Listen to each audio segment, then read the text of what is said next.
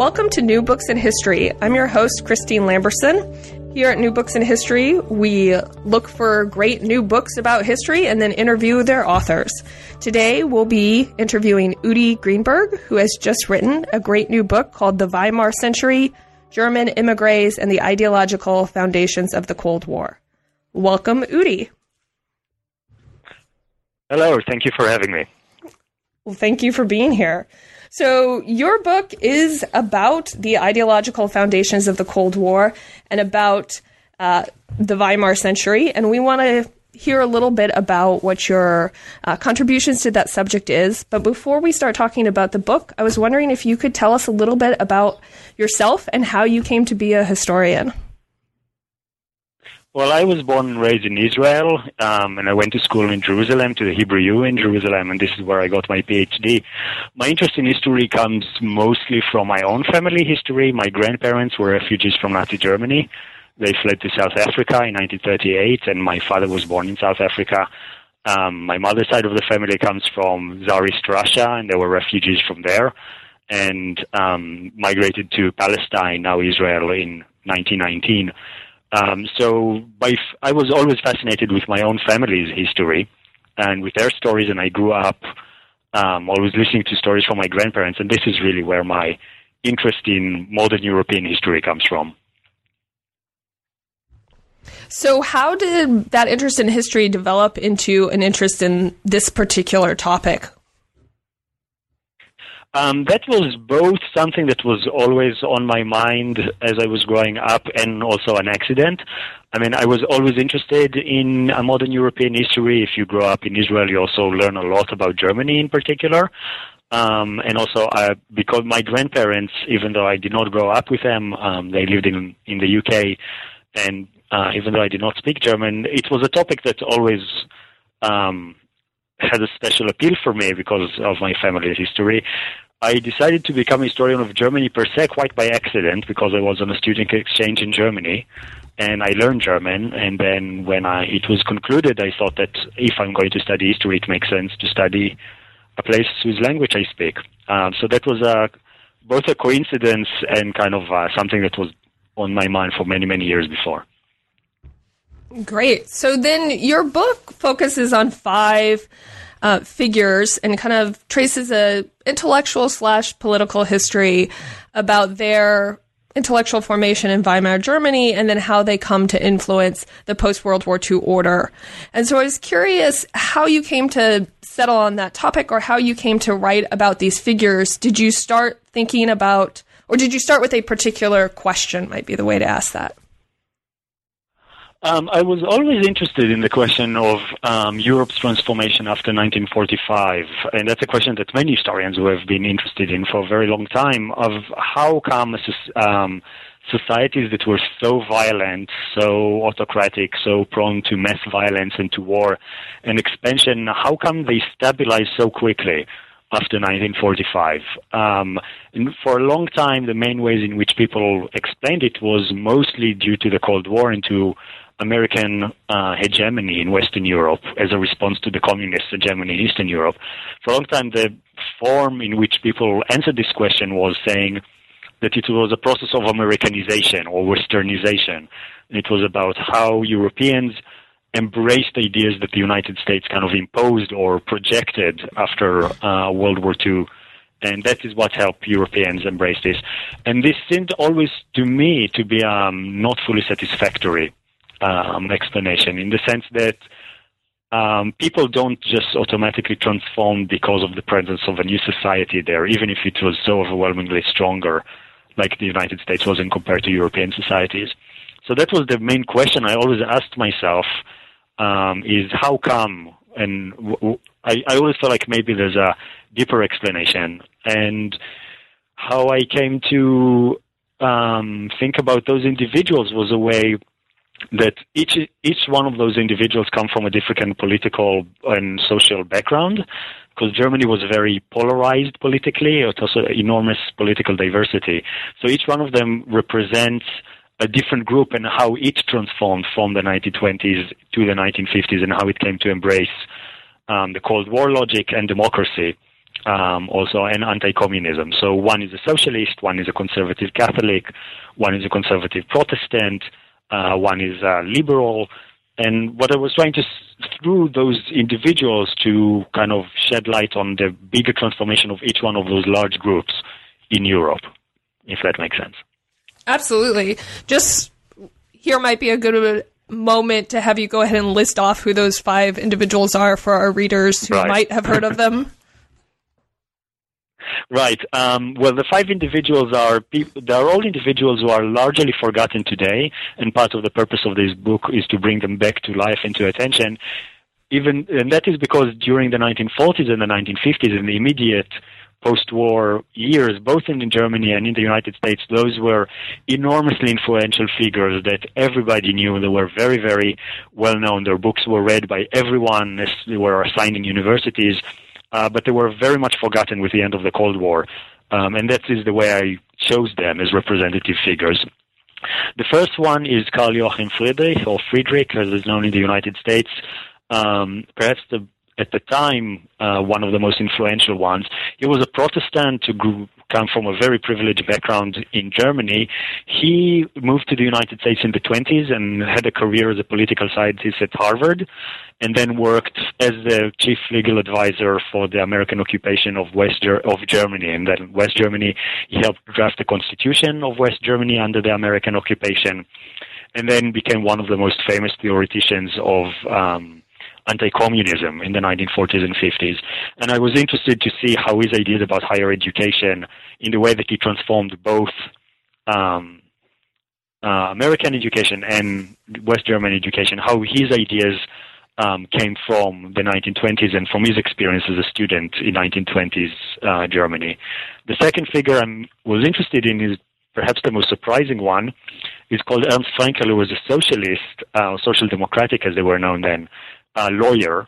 And he began his career in the 1920s as the legal advisor for the main labor unions in Germany. He fled to the United States. Interestingly, after World War II, he became the chief legal advisor of the American occupation of Korea and he was a major, major figure in the division of Korea during the Cold War because he was a fierce anti-communist. Um, he also helped lead and shape many of the investment policies and development policies in the Korean economy after World War II. And then he moved back in 1951 after the Korean War started. Uh, he moved back to West Germany and became one of the most famous political theorists uh, in Germany. His writings were taught in high schools um, well into the 21st century, um, and he's considered one of the main theoreticians of democracy. So through him, I tell the story of socialism in uh, Germany. The third figure is uh, called Waldemar Gurian, was a Catholic, conservative journalist who also fled to the United States. He was one of the leading anti-Nazi intellectuals and journalists uh, in the 1930s. He fled and found uh, home in Indiana, in South Bend, and there he became uh, one of the most famous writers against communism. And I show how many of his ideas that were distributed all across the United States actually have their origins in the 1920s. Catholics were fiercely anti-communist uh, well before the Cold War, and they were among the most important uh, political and intellectual and religious groups who mobilized against communism long before the Cold War. So I show through his story in many ways how anti-communism uh, was not sparked just by the Cold War, but actually had its origins and it helped fuel anti-communism in the United States uh, even before 1947, when most historians believe the Cold War would be the starting date. The fourth figure is Karl Loewenstein, who is, was a um, very liberal, uh, liberal um, lawyer in Germany. He was from Jewish origins. He is mostly famous for his theory of um, of so militant democracy. He coined in the 1920s against communism and against Nazism, even before the Nazis came to power. He coined a theory or a term called militant democracy that claimed that democracies have the right when they are defending themselves against uh, anti-democratic movement to limit the liberties and the rights of the uh, of people. For example, the freedom of speech, the freedom of the press, the freedom of religion. All of those could be um, harshly limited by the government if the other um, if it was employed against anti-democratic forces. During the 1920s, that was a very provocative idea, and it was very much in the minority. I show how he, like the other figures I mentioned, fled to the United States um, after the Nazis came to power in 1933. And here, interestingly, he started working for the um, for the American government as part of its experiment of repressing communists and fascists in Latin America during the 1940s, even before the United States joined. And I show how he helped um, build a network of detainment camps in which enemies of democracies uh, were arrested by U.S. agents. The story, for example, how in World War II Japanese Americans were detained is very well known, uh, a very well known story. What is less well known is the United States implemented the same policies also in other countries in Latin America with the support of local governments. And I show how his ideas about militant democracy helped inspire um, those actions. And I show how after 1945 he returned to Germany to participate in denazification policies, and I show how Loewenstein's idea about militant democracy then became very, very popular in the mainstream of um, political thought and politics in Germany, and they were employed especially against communists. For example, the German uh, Communist Party was banned, and it was the only country um, in Western Europe that banned communism by law. Even the United States did not do so during the Cold War. So through his story, we see how ideas about democracy um, that were on the margins in the 1920s became the mainstream, both in the United States and in West Germany after 1945. And the final figure I'm looking at is um, perhaps the most famous one, and that is Hans Morgenthau, who was the um, the theoretician of the so-called realist school of foreign relations, and I show he who claimed that countries ultimately, when they engage in foreign relations, what they should be looking for is not ideals and not demo- ideals like democracy or so on, but raw power and dominance over other countries. And I show how his ideas were very, very influential among policymakers in the 1950s as they were shaping U.S. foreign relations in the world. But I conclude with him because he, interestingly, was also among the, main spe- uh, individuals who spoke against the war in Vietnam and the American in, involvement in Vietnam. And through him, I also traced the story about how ideas from the 1920s were important not only to the construction of the Cold War and anti-communism, but also ultimately in the 1960s um, also helped inspire, in fact, opposition to Cold War policies like the invasion of Vietnam. So that is why he is um, the concluding figure of this book. So those are the five individuals. That was a fairly long answer for your question. no, that's fine. Uh, they're all fascinating individuals in their own right, and they're actually quite different. So I'm curious about how they all come together in order to shape this post war order, this new Cold War. Indeed, uh, one of the main uh, one of the main goals of this book, in many ways, is to challenge the way that many historians and scholars talk about the Cold War. For many years, people thought about the Cold War as an era of narrowing political horizons. That is, uh, a period in which a consensus was forged by uh, between the moderate left and the moderate right, and many ideas were deemed illegitimate uh, or dominant. And in many ways, people talk about the Cold War as an era of consensus, and the consequence of this was that the boundaries of what is legitimate were very much narrowed. Um, especially traditionally, uh, scholars who are um, who wrote in the 1970s and 1980s described the early Cold War as an era of kind of fierce conservatism um, at home that forced consensus um, on domestic issues and international issues through fierce anti-communism. Part of the goals of this book as I see it, is to talk about the Cold War as a very diverse intellectual and political world, an era in which uh, anti-communism, of course, had its um, um, terrible repercussions often, and had a very repressive element because blaming people for being communists was a very effective tool, sometimes to shut them down. Um, and prevent alternative voices. But one of the reasons that the Cold War was so strong and so mobilizing and so effective is that because so many different political worldviews and people of such diverse backgrounds could identify with it and found a way um, and believe that they have to support anti-communist mobilization. So I wanted to see, to show how in many ways, through this diversity, to show how the Cold War is a story not so much of just rigid anti-communism being imposed from above, but it's more probably accurate to describe it as willful mobilization of different groups who come together based on ideas that they have before 1945, what they, they come together under the banner of anti-communism. And that provides us with a bit of a more nuanced, I think, view of the Cold War. Yeah, I'm curious about how these guys' anti-communism develops. Or to put it another way, in your book, you make the point that they're pro-democracy and anti-communist, and that that sometimes has wonderful effects, and it sometimes has constraining effects. It sometimes has tragic effects. Yeah. And I'm curious, right. Just to, especially from today's point of view, how we can look back and explain the fact that they are so fiercely anti-communist and so repressive of communism while also thinking of themselves as advancing democracy. How do they square that in their head, or where does that really serious anti communism come from for them? That is a great question. I think one of the main questions that scholars of the Cold War ask in general is what is the reason that people were so afraid of communism after um, after World War II. The first part to this, and uh, the first part to the answer to this question, is the fact that, of course, anti-communism did not begin with World War II. It had long roots that began in 1917 with the overthrow of the government in Russia and the establishment of the Soviet Union. What was especially alarming about this is the fa- about this event is the fact that the communists were minority. They didn't need the support of the masses. The vast majority of the people of Russia and the Soviet Union did not support communism. But this revolution succeeded nevertheless thanks to the brilliant conspiracy of Lenin and the people who worked around him.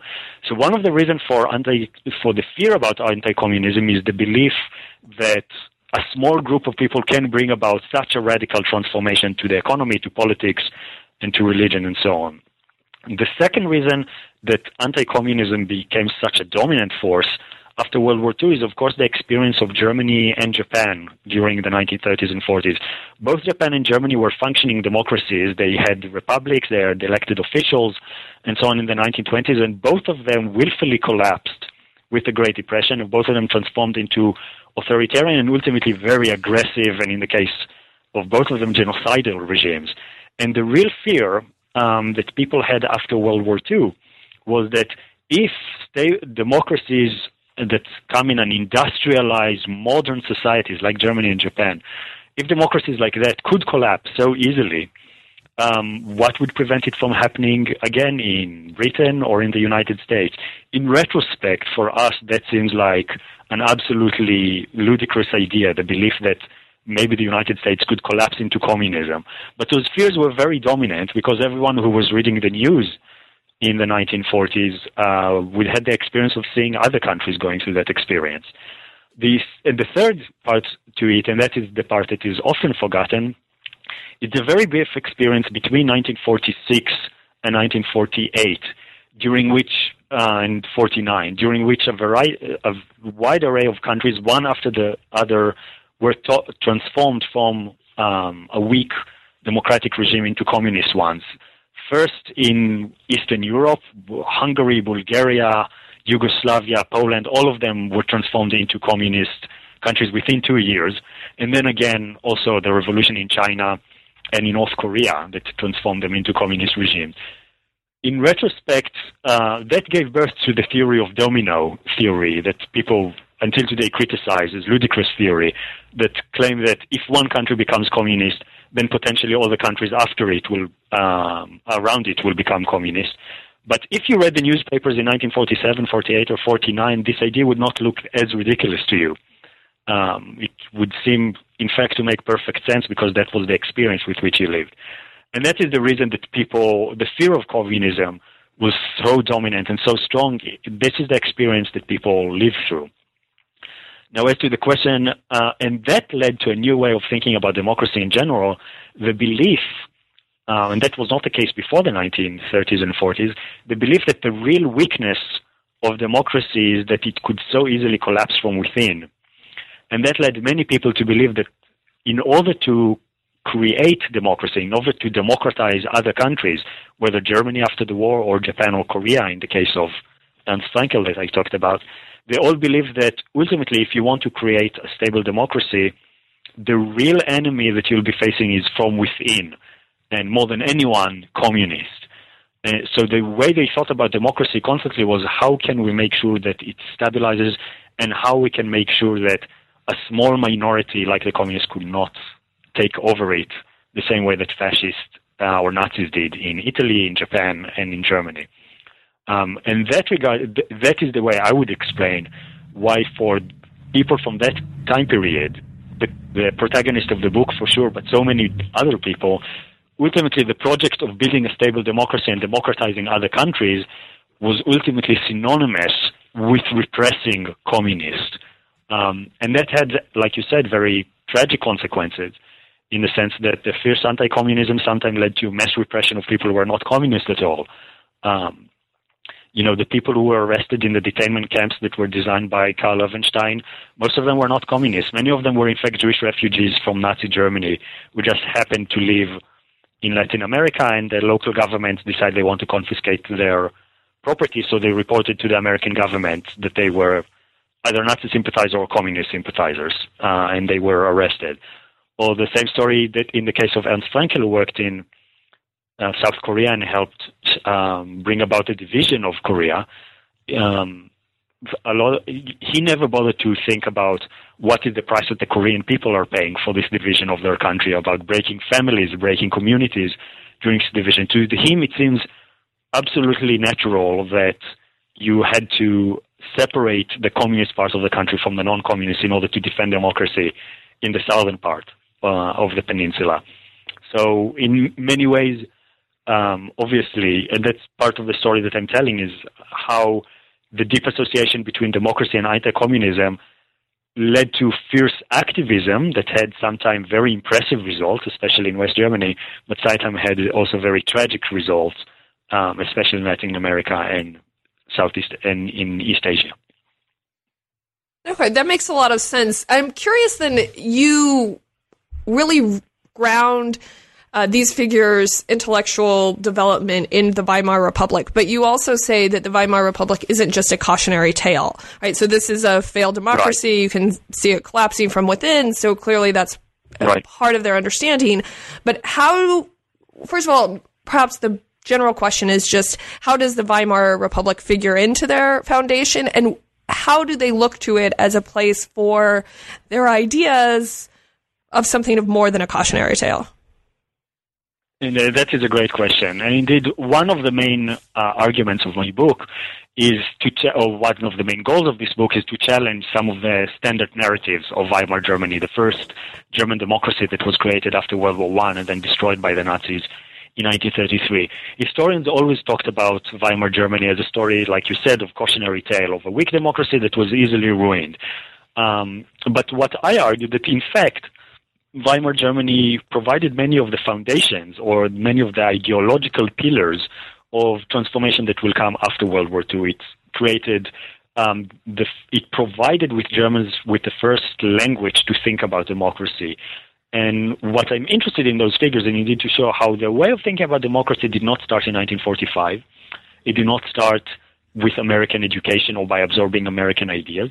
They developed their own ideas about democracy even though some of them had, you know, Catholic or socialist or Calvinist or liberal coloring or variations, depending on their background.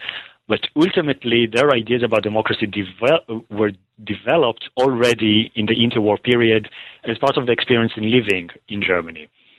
And what I show is that surprisingly little has changed through the experience of the rise of Nazism and going to exile to the United States and the experience of total war during World War II actually, when they came back to Germany or traveled to, La- to Latin America or to East Asia, when they thought about democracy after the war, ultimately they were using the same ideas, the same language, the same concept that they already used before.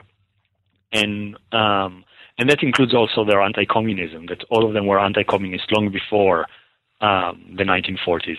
So in many ways, through their stories, what I try to show is that the foundations of so many ideas and policies that, and trends that we usually associate with the post-war era, with Americanization, with the Cold War, actually have their origins in the 1920s, and that is one of the reasons that they proved to be so successful.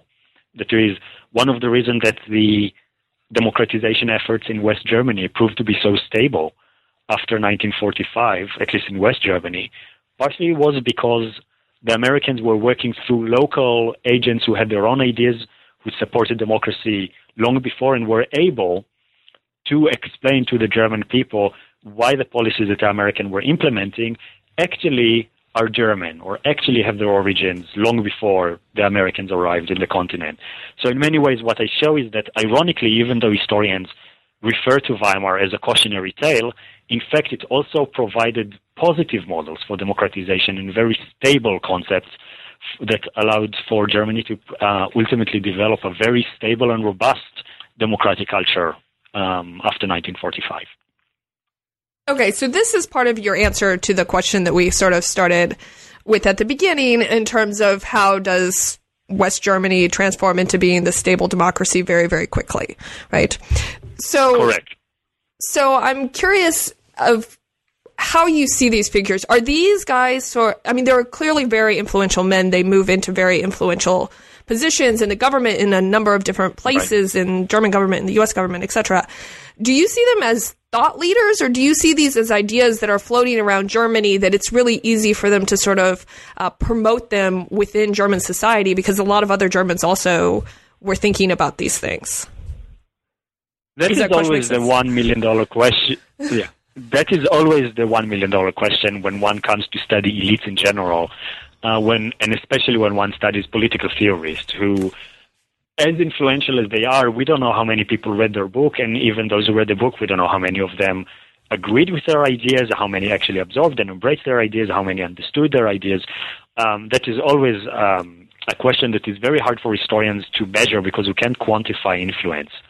Uh, we can say that someone was influential because we see the echo of his ideas in many other speeches or publications, but it's very hard to quantify it. And in that regard, influential figures are always influential not because they formulate ideas that other people just passively embrace. They're influential because they help articulate ideas that people already have on their mind. And in that regard, what I try to look at is figures who are, you know, influential in the sense that they worked in very high authority positions. They worked as advisor to the occupation authorities or advisor for governments, for important publishing houses and so on. But I am most interested about them as people whose ideas capture a mood of a large political group. And part, part of the ways in which we measure that is through letters that they receive. You know, if we see a thinker that received thousands of letters from readers who say that his ideas were tremendously influential, or if he was invited to speak to thousands and thousands of people. I mean, all those figures, it's hard for us to envision this uh, political scientist having this audience today. But all these figures, when they were giving lecture tours, um, you know, they would go through a lecture tour through West Germany that would include dozens of cities with thousands and thousands of people arriving for each lecture, wanting to hear what they have to say. They were reported about in newspapers. They were recorded in the radio. Um, we have reports, you know, in my case, I was looking at the archives of American educational centers in West Germany, and they're the heads of those educational centers in, let's say, Stuttgart or Berlin, in West Berlin or Munich, were sending gushing letters asking these people to come again and again and again to visit because they said that is because they drew um, audiences of hundreds of people who came to listen to them. So I see these people, again, they do not shape the way in, in which other people think, but what they do, they provide a theoretical or intellectual or political language through which people can articulate their own beliefs. Um, and in that regard, they're important because they both help shape the way people think, but they also reflect the changing of the public mood or the political mood uh, in a given situation.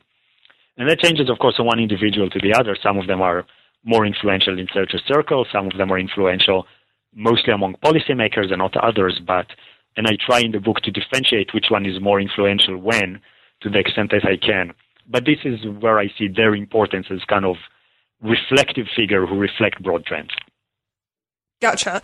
So these figures seem like the perfect figures in some ways for what the United States is doing in the Cold War, right? And I'm a U.S. historian, so now I'm curious a little bit about how the U.S. fits into the story. And I'm curious about how mm-hmm. these guys rise to having such a prominent role in the U.S. Cold War project and also how they then in turn shaped right. the U.S. Cold War project, which of course you're arguing they are have a lot more agency than us U.S. historians would usually give them. Correct. One of the things that I found most interesting about the story of the early Cold War, um, and that comes from reading other historians, is what surprised me the most is to see how many German emigres um, were important figures in shaping this. You know, when I was reading reports of the State Department, I saw that they were quoting Hans Morgenthau, or that they quoting Karl Joachim Friedrich, or um, Waldemar Gurian, that they mentioned to each other that their papers are, you know, their essays are distributed by policymakers, um, and then later are proliferating even in speeches of uh, policymakers. And I was very curious about why that is. And that's something that a few historians uh, have started to explore, but that's something that I thought should be done more systematically. Um, and indeed, some of them ended up working important figures for American policymakers, for American foundations like the Rockefeller Foundation, uh, for the State Department, and so on. And the answer that I came to is ultimately that many of the dilemmas that American policymakers and Americans in general were thinking about and facing in the 1940s in the United States were ultimately very, very similar to the same questions that those figures were thinking about um, when they were thinking about Europe. The question of how do you build a stable democracy? How do you build a stable world in which regimes that are aggressive, like Nazi Germany or Imperial Japan, do not threaten the United States. What is often forgotten and um, is important to remember is that the 1940s and into the 1950s are a moment of great uncertainty, also in the United States. Even though the United States won the war decisively, Amer- many Americans were terrified by the fear that democracy would collapse at home. This is why anti-communism is su- such a potent force in American politics in the 1950s. They're all terrified that what happened in Germany and Japan could happen at home in the United States. Therefore, many important figures in the American establishment, political and intellectual and scholarly, were interested in what Germans have to say. People who were democratic, many of them were Jewish of Jewish background, so their anti-Nazi credentials were impeccable those are people who are fiercely democratic and have the experience of living through the collapse of democracy and developing ideas about how to stabilize democracy and how to identify both its weaknesses and its strengths. And what I found is that many policymakers were looking and reaching out to those kind of German immigrants because they thought they could learn a lot from them and from their experiences. And that is how their ideas and their um, concepts became integral to the um, American Cold War thinking. If I um, can give just one example, for example, one of the most popular concepts um, that is associated among historians with the Cold War is the concept of totalitarianism. This word did not really exist before the 1930s, uh, was not very popular before the 1940s, even though it existed uh, before. And Americans, when they talked about the, the Soviet Union from the 1940s onward, that was the term that they constantly utilized. They said that it is totalitarian, and what they wanted to say by this is that the Soviet Union is like Nazi Germany. Those are two regimes that are naturally trying to control every aspect of human life, and that they are naturally aggressive. And therefore, if you want to fight the Soviet Union effectively, you need to learn from how the war against Nazism was fought. That was a term that was hugely popular in the 1940s when President Truman declared that the goal of U.S. foreign relations in 1947 was to combat the Soviet Union. He did not say Soviet Union. He did not say communism. He said totalitarian regimes. But what I found that this term was actually originally coined by Waldemar Gurian, was German emigre, and it was originally coined in the 1930s when Waldemar Gurian was trying to mobilize Catholics against the Nazis. Because Catholics were traditionally anti-communist, he was using the term by saying Nazism and communism are the same kind of regime. Both of them are totalitarian. And we as Catholics have to fight both those regimes. And this term found its way into the United States with Gurian himself. Um, and so part of the story that is interesting to me is to show how ideas that were first forged in Europe, in the European context, to deal with specific European uh, conflicts, ultimately resonated very, very strongly and echoed the fears that many Americans had after World War II. And that is why so many Americans proved to be very receptive of those ideas. In that regard, the title of the book, The Weimar Century, is an allusion to the American century, the famous uh, essay by Henry Luce that in 1941 prophesied that the 20th century was going to be an American century because the United States will become dominant in the world and will spread its ideas. But what I showed is that in many ways, in the process of doing those, of building the American century, the United States, in fact, also absorbed ideas from Europe through German emigres and helped distribute those ideas. Um, and that is what made it, at the same time, also a Weimar century. That is, it helped to universalize and to spread ideas from the Weimar uh, period in Germany. Excuse me. Okay, so that's a really great example and of how convincing you are that these ideas are spreading from Europe into America and across the world. I'm curious if you might be able to give us a little idea of where the story goes. What happens to these immigrants? You end in the 1960s and talk a little bit about this. What happens to their influence? Right. Um, well, some of their ideas proved to be remarkably resilient, like the concept of totalitarianism um, that had a little, uh, a very short renaissance with the beginning of war and terror after September 11th and the struggle against Muslim ex- extremism, excuse me. Um, several scholars a few years ago tried to revive it by claiming that organizations like Al Qaeda or ISIS, even though they're not, they don't have a state and they don't rule a state, their ideologies are ultimately totalitarian too, because they try to subjugate the entire human uh, society and soul to one ideology, and it, it's naturally aggressive.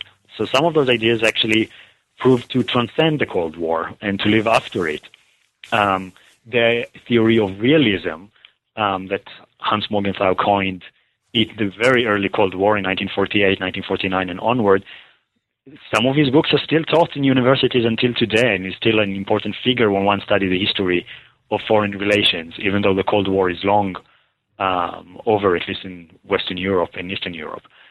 Um, but the vast majority of their ideas, they, they, the way in which they conceptualized democracy is something that requires vigilance and mobilization and constant struggle against extremists, um, their fierce anti-communism, those ideas began to, to lose their potency or their appeal with the generation of the 1960s and 1970s. And this for generation that was that grew up after the Depression and after World War II that did not have an experience of remembering how democracies collapsed from within and transformed into aggressive dictatorship.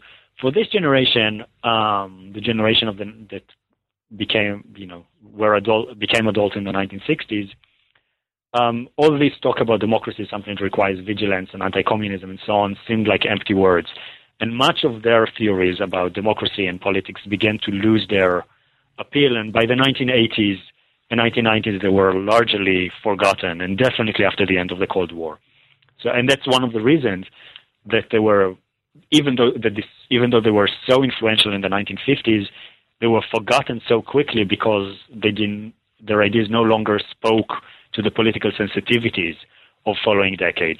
So that's the reason that the book ends in the 1960s because this is when the dramatic influence and the way in which they echoed widespread notions about politics and democracy began to lose their centrality and ultimately began to fade very seriously.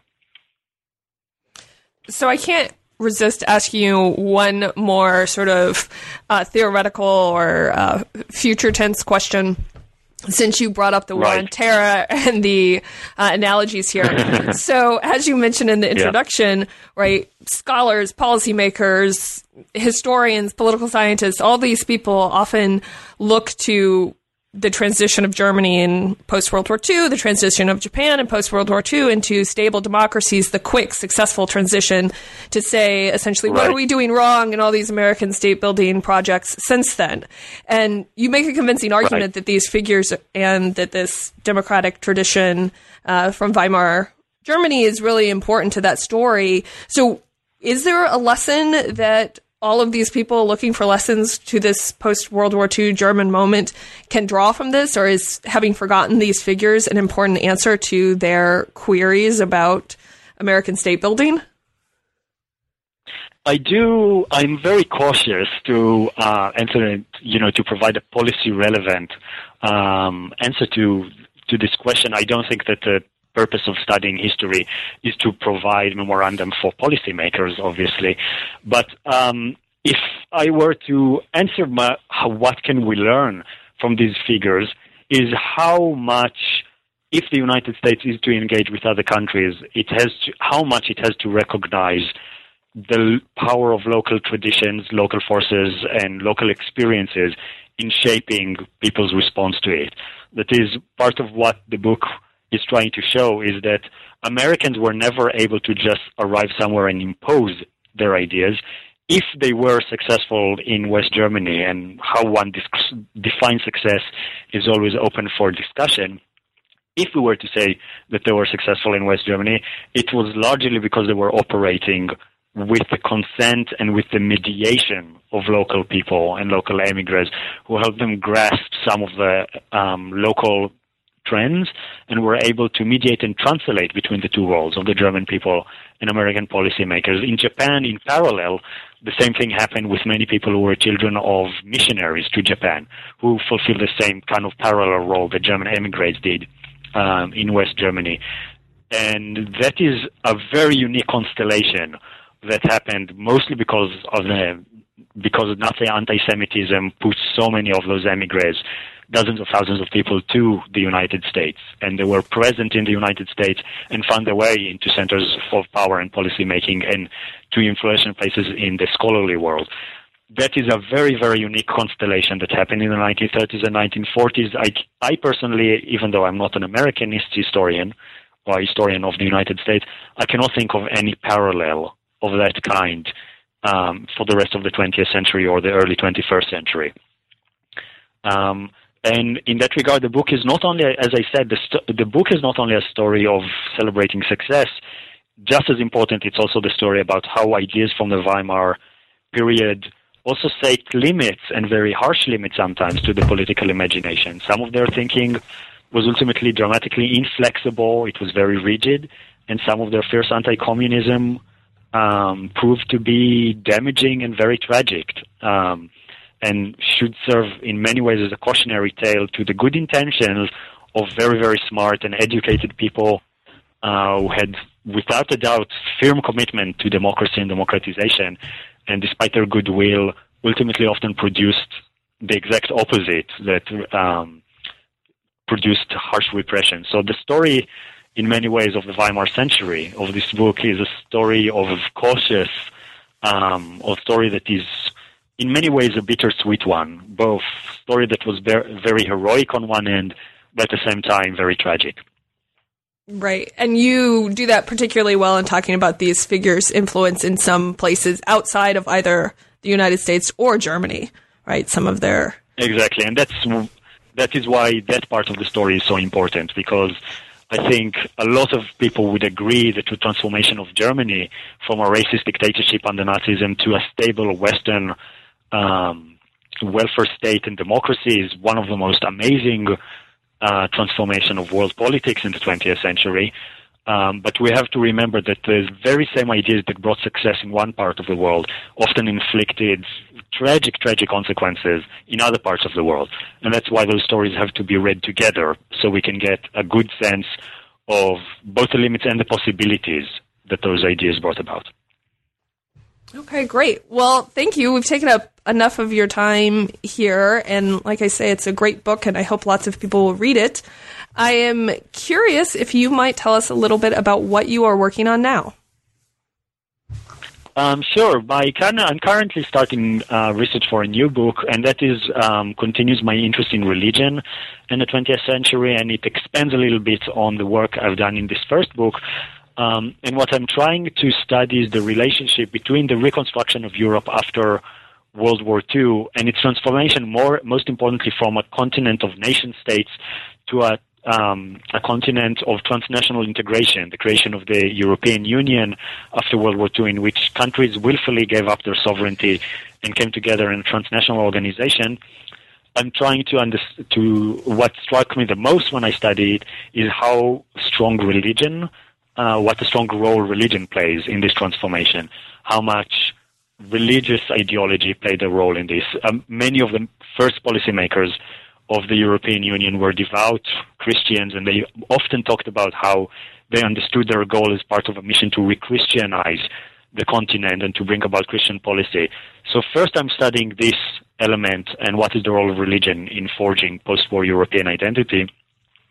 But I'm also trying to study how ideas that um, Christian missionaries to Africa and to Asia from the early 20th century played into this process. Because what I found is that many of the figures who are important figures in the creation of the European Union were members of missionary organizations. That talked about European cooperation and transnational integration and so on long before the 1940s, but they talked first about Christian and pan-European cooperation in the colonies in Africa and Asia is part of an idea of, re- of Christianizing Africans and Asians. And what I try to show is how the process of the collapse of European empires after World War II and the process of decolonization led many of these people and organizations to relocate to Europe and they kind of duplicate the thing that they said about Christianizing Africans and Asians, they just duplicate it to European continent, talk about re-Christianizing Europe.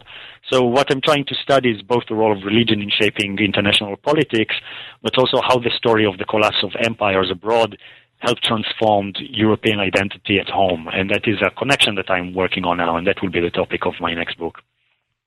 Okay, great. That sounds fascinating. Hopefully, we can have you back on when you get that finished. thank you.